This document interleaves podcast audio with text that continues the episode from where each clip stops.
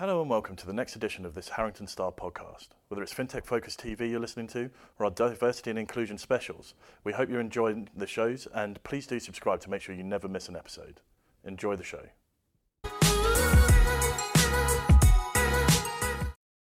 Welcome to FinTech Focus TV. We love to celebrate the FinTech businesses that have big ideas and those that are making waves in their fields. Today I'm joined by the CTO of AkoniHub, Panos Savvas. AkoniHub are an open banking innovator providing solutions to SMEs and retail for better financial planning. Specifically, Akoni's platform helps businesses with cash management and export planning by leveraging a wide range of data resources, accounting integrations, and open banking.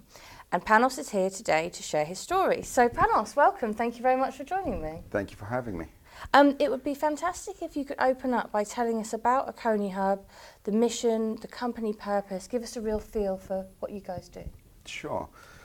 So Akoni is about four years old now, and really, it's the the inspiration came from it out of a problem my co-founder had. So um, she was a CFO in a, uh, a, an insurance broker, which is sort of a definition of an SME, mm. um, but an SME with relatively high cash. So at any given month, they had between 50 and 100 million that was earning no return at all. Wow. and uh, they had no tools to manage it with. Yeah. And uh, in, in any normal business, if you have a 100 million pound asset or 50 million pound asset that's not earning a return, it's uh, questions get asked. Why, why, is that building not earning any rent? Why is um, this asset not giving a return? So she, she felt that was crazy. She went out and looked into the market. She thought that there would be some kind of treasury system that she could use, but the treasury system is really geared for companies with revenues of 100 million plus, the multinationals. So the SMEs are really underserved in terms of tools, mm. and also the banks don't really service that market well at all. It's, it's, it's, it's sort of a dead zone between retail and, um, and, and the big corporates. Yeah. Um, she went out and then said, well, I'll do this myself. She got someone from a team to go out and research different banks in the UK that could offer better rates of return.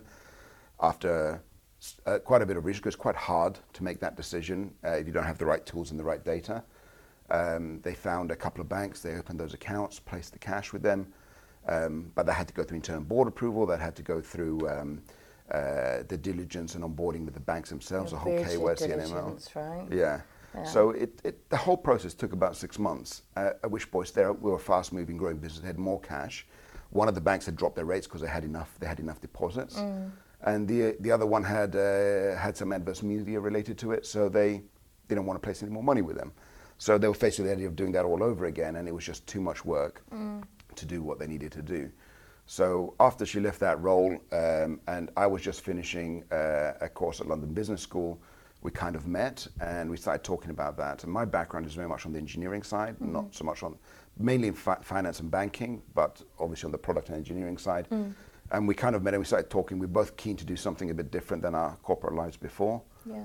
And we took the plunge to start Akoni together, which is effectively a marketplace of deposit providers overlaid with a range of tools and our algorithm and our use of data to help business make really fast decisions. Mm. So business can onboard with us digitally online, uh, like you do with any mobile banking app. You go through our website and you we take you through a digital onboarding process, and we can onboard you within a day, do all the KYC and AML compliance, and all the banks that work with us, there are about 20 of them now, place reliance on us for that. Great. So then, at a click of a button, you can place funds same day with any number of mm. banks. And if next month interest rates from another bank are better, you can switch over. So it gives you we remove all the friction and pain from placing mm. for, for that. For I like the sound of that. remove all the friction and pain. Great. If you could do that in all aspects of life, that would be brilliant. so, yeah, absolutely. I think that's the that's the key thing. And, and financial services have a history of being quite opaque and mm-hmm. quite full of friction. And our, if you want, our mission is to remove that. And while we started from SME, is uh, we're now expanding more into retail offerings via various white label partners mm. in, in, in various industries. Wow, so you do a lot of exciting things at the minute. Um, so tell us a little bit about your role now and what it entails, because I can imagine you're doing quite a bit. Yes, well, the CTO role is one is, is, a, is a role that really can't easily be defined. Mm. Uh, if you you could be a CTO in a big multinational, or you can be a CTO in a startup like myself. Mm. And even within each of those, it varies dramatically depending what uh, the business is. Um, I am obviously uh, ultimately in charge of all product and technology related things within a Akoni. Um, I deal with all the recruitment of technical and product staff, and that covers everything from UX to developers to analysts. Um, I deal with all the um, uh, technological planning, the, the strategy around that, um, whether it's our cloud strategy or our data strategy, what partners we integrate with. Um, so there's a lot of strategic elements to my role, but as a startup CTO, it's also a very busy hands-on role. So quite often uh, I, I'll be debugging uh, problems with the code, and that was the main attraction to me. I was I was coming. I'd got to a point in my career where I was managing team leaders of teams. Uh, so I was managing large teams, but not really interfacing directly with technology at all. It was very high level, and I was very keen to have a role that combined both of those things. So mid-sized companies, startups, growing firms are perfect breeding grounds for CTOs that, or people who want to get into a CTO role where they can um, uh, keep both sides of that equation running. So I get involved with nitty-gritty decisions about whether or not what the UX should look like, um, or I help uh, actually write features and still get to code on a semi-regular basis. And at the same time, I get to get involved in all the strategy decisions and drive those for the business.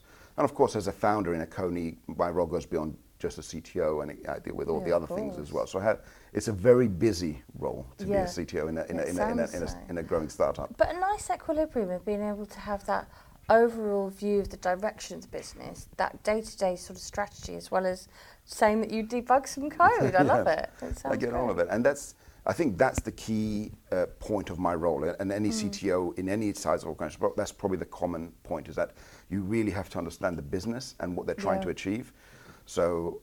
Um, where are we going with the company? Where are we going to be in two years? Where are we going to be in five years? And trying to make good decisions now, and, Yeah. and, and also make sure that we prioritize things in the right way so that we get the, the, the, the right things built for the Yeah. stage we're at. Yeah. So being able to be that bridge between the business development and the operations with Mm. the technology is, is, is always going to be kind of key almost Mm. in any, any CTO role. And that's definitely still true in startups. Yeah, yeah. So tell us a bit about your previous self. So you began as a developer, and I know Yes. the journey was a bit of a winding road. So I'd love you to share that with everybody. Yeah, uh, absolutely. I think uh, developers' career paths are never the same. Um, you know, you there's no typical story. Oh, I, you know, with a lot of careers, and it's still true with developers as well. You just you go to university, you do a degree, you go and work for uh, some enterprise, you get some training, you do that for a few years or a couple of years, you move on.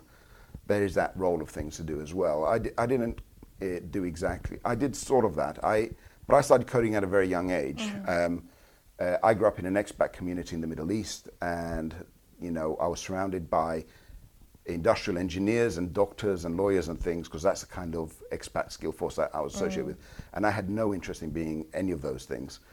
Um, my parents were quite forward thinking and quite at an early age they said, well, let's get some computer in the age. So I think I got my first computer when I was six or seven and I started coding at that age. amazing. And I never thought it would be a career. It was just a hobby for me. I really enjoyed it. And then when I moved to the UK when I was 18, um, I wanted to study biology. So I went off and did science A levels. Um, I was actually I was 17. I went off and did science A levels, biology and chemistry and things like that. Wow. Um, and I wanted to go study marine biology at Bangor University in, in, in, in West Wales because I, I had this vision of being uh, an eco- ecologist. Um, however, I kind of, at the same time, was doing a lot of math and a lot of computer Yeah. science as well as, uh, during my college time. And when it came to apply for universities, I actually decided I'm going to apply to do a computer science degree, which I did, and um, I haven't sort of looked back since. So I kind of found my way there, although I was never thinking of it as a career. Yeah, interesting. And during my course at university, um, I really gravitated towards robotics, AI, those sorts of subjects, distributed systems, all of which have become very useful to me now, 10, 15 years later, because those are kind of, they were, they were sort of nascent, sort of early, early stage uh, things then.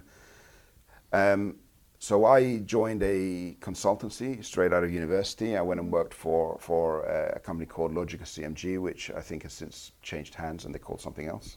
Uh, I, I can't remember what it is. I think C, CM something. I, um, and uh, I worked there in a lot of uh, projects to do with energy, um, so not financial services at all, and then onto defense projects. So I had to go and get my security clearance and sort of work on defense projects and, and battle space, battle theatre sort of software, um, which was all very fun. And you know, working with the MOD is, is always a lot of fun. Yeah. Uh, the, the, um, the testing the software with the squaddies and the, the operational uh, troops and things like that.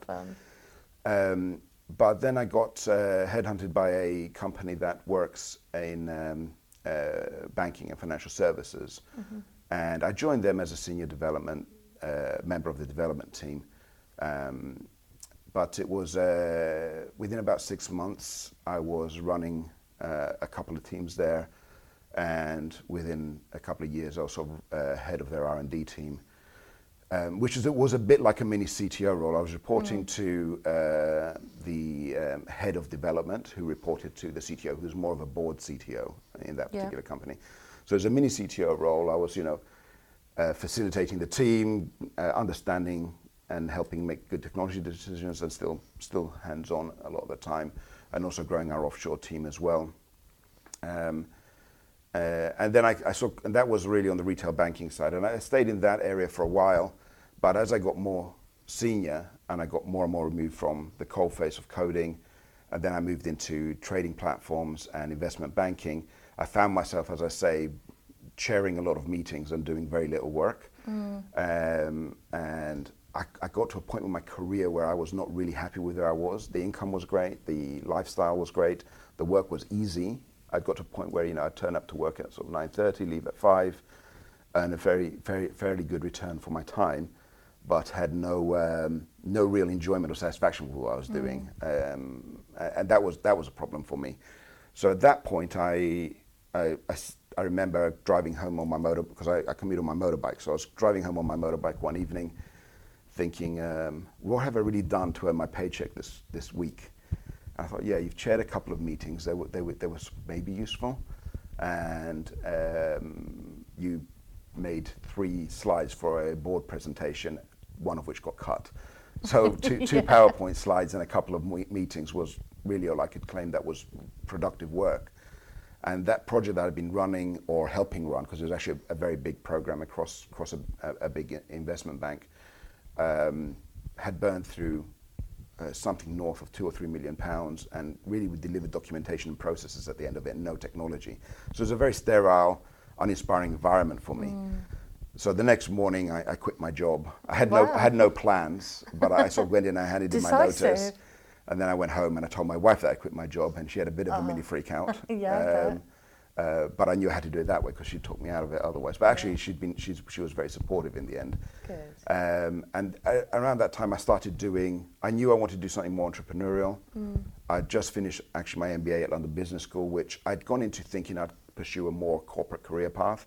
And I came out of thinking, no, career, corporate career path is not for me. What's for me is something much more entrepreneurial. Yeah. Um, and through that network, I met my co-founder Felicia, And we started talking. We, I think we, we were on and off in contact for six or nine months while I was doing other sort of interim CTO roles in various startups, um, which were all great fun, uh, but in a range of industries. So, and, and what I realized at that period is that my background is financial services. Um, while I can be a CTO in a fashion tech business, it's probably not where I'm delivering the most value. Yeah. So me and Felicia have been talking about this idea, and eventually we decided to go into it and start building Akoni as a business, which I felt was something that my previous experience had prepared me for. I've been, I've worked in regulated ev- environments, with FCA regulated environments. I'd worked in financial services. I worked both across retail and investment banking. So, uh, and of course, I had the technology background, so it was a perfect opportunity for me to get in there and also engineer the role that I want. So, because I was a founder, we started the business. It meant that I could be the kind of CTO I want to be, which is still a hands-on CTO. Mm. Yeah, this sort of blend of the different areas that you really enjoy and you're inspired by, and you feel that Exactly. you're, you're you're challenged day in day out. Um, that's a great it's a great story to listen listen to your journey along the way because I think a lot of people ask when when, when people get to C level members of staff, was this always your ambition? And I think the way that you've just explained that is actually you know, you, you're passionate about coding for sure, but it wasn't actually your ambition to get into into that as your career. Um, but you did make the choice to do it, and then as you've gone through through the years, you've definitely been able to understand where your where your skill set lies and where you feel you can add most value. And I think that's really that's really helpful for people listening to, to think about themselves in their careers and, Mm-hmm. and are they adding value and are they getting challenged and do they feel inspired and do they feel tested every week? Because you're right. However, anyone everyone g- goes home on Friday whenever they listen to this or watch this Yeah. on Friday they go home they should ask themselves what have I achieved this week and if they feel like actually I've achieved a lot and I'm really proud of what I have then they're probably onto a good thing I think that's key. Uh, satisfaction is far more important than monetary re- reward. Now, everybody wants to earn a, a decent standard of living, and everyone needs to figure out for themselves what they want out of their career. Yeah. Um, I've come across exceptional developers and really high achievers who Mm. Are interested in getting to a certain point, and then it's work-life balance is the most important thing for them, Yeah. and that's absolutely fine. There's roles and career paths there for them. Um, and then there's people who are not so much driven by what they take home every month, but about what, if they're really bought into what they deliver and, and, and everything in between. And I think the industry, particularly here in London, but also in, in the UK and, and, and globally for developers, does allow you to make those choices. Um, for me, it was very clear that when I left my, my job in investment banking, I was not going to earn even a third in the initial period of what I was going to be earn, what I had been earning. Uh, but it was an easy decision for me. I had no issue with it. Um, but it does. You, d- you need to at some point make some sort of decision along those lines.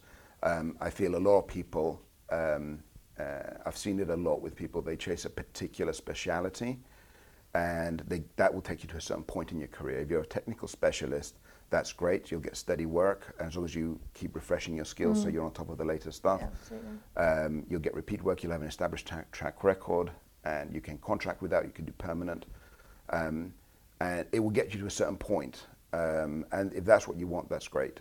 Um, if you want to, I think if you want to go into the sort of s- m- s- more senior management or, or sort of uh, C-level roles, uh, you need to uh, master a few different things.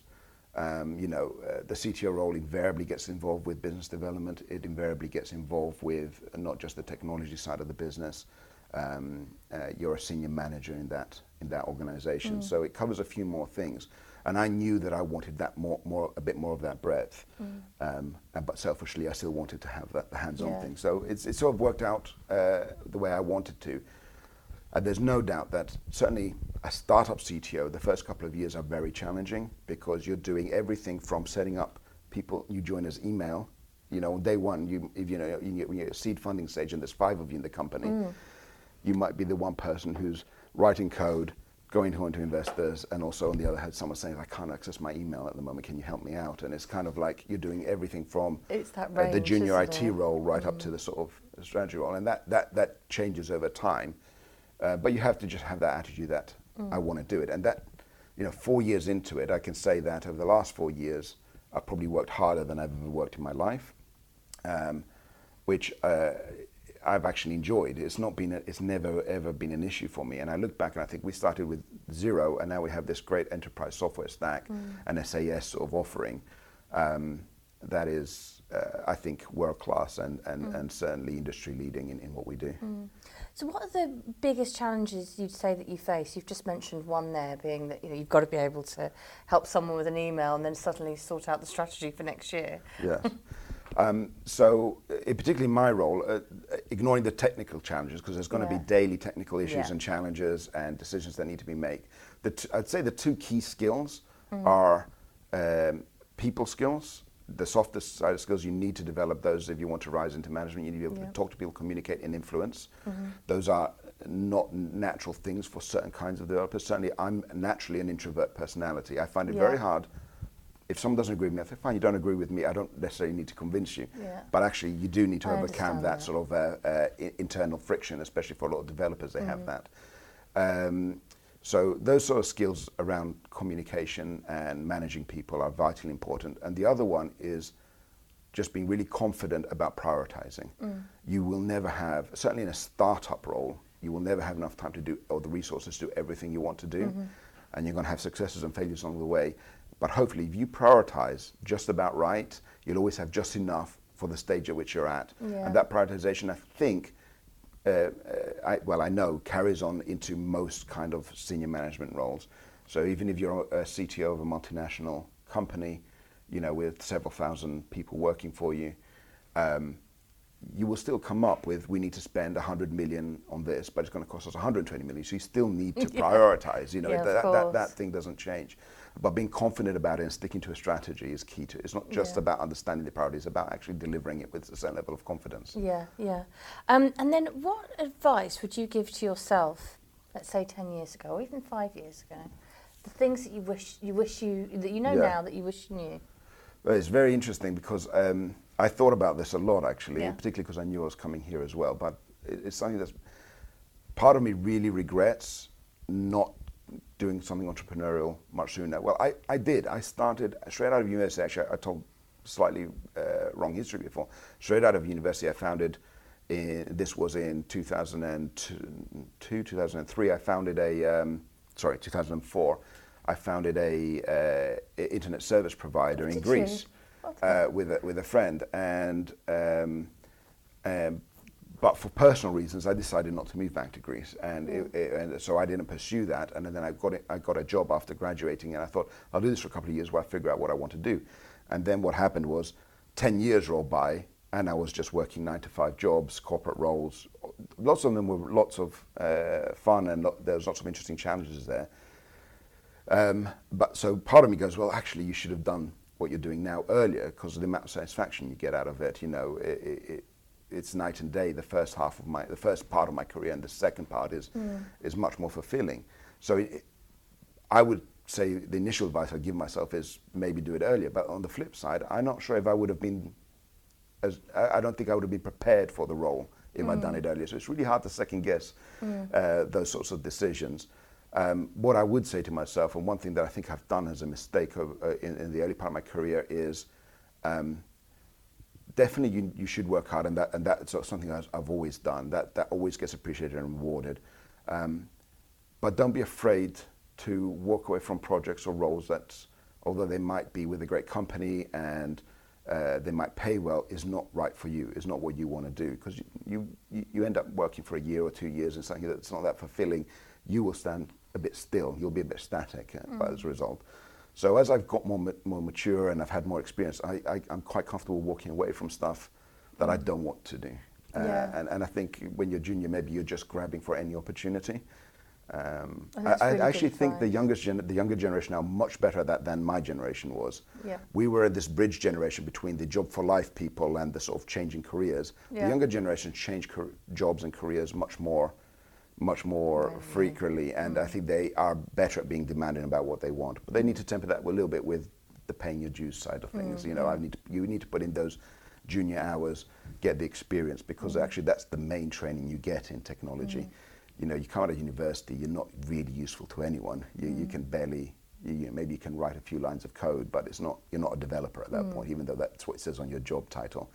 Um, it takes a few years of hard graft and, and, Yeah. and, and uh, working with a bunch of technologies and production code.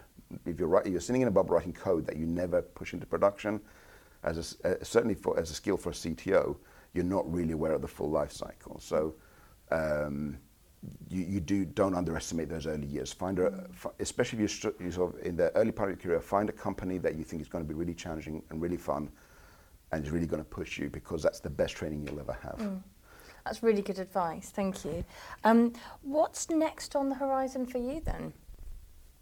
That's an interesting one. So uh, definitely more Akoni.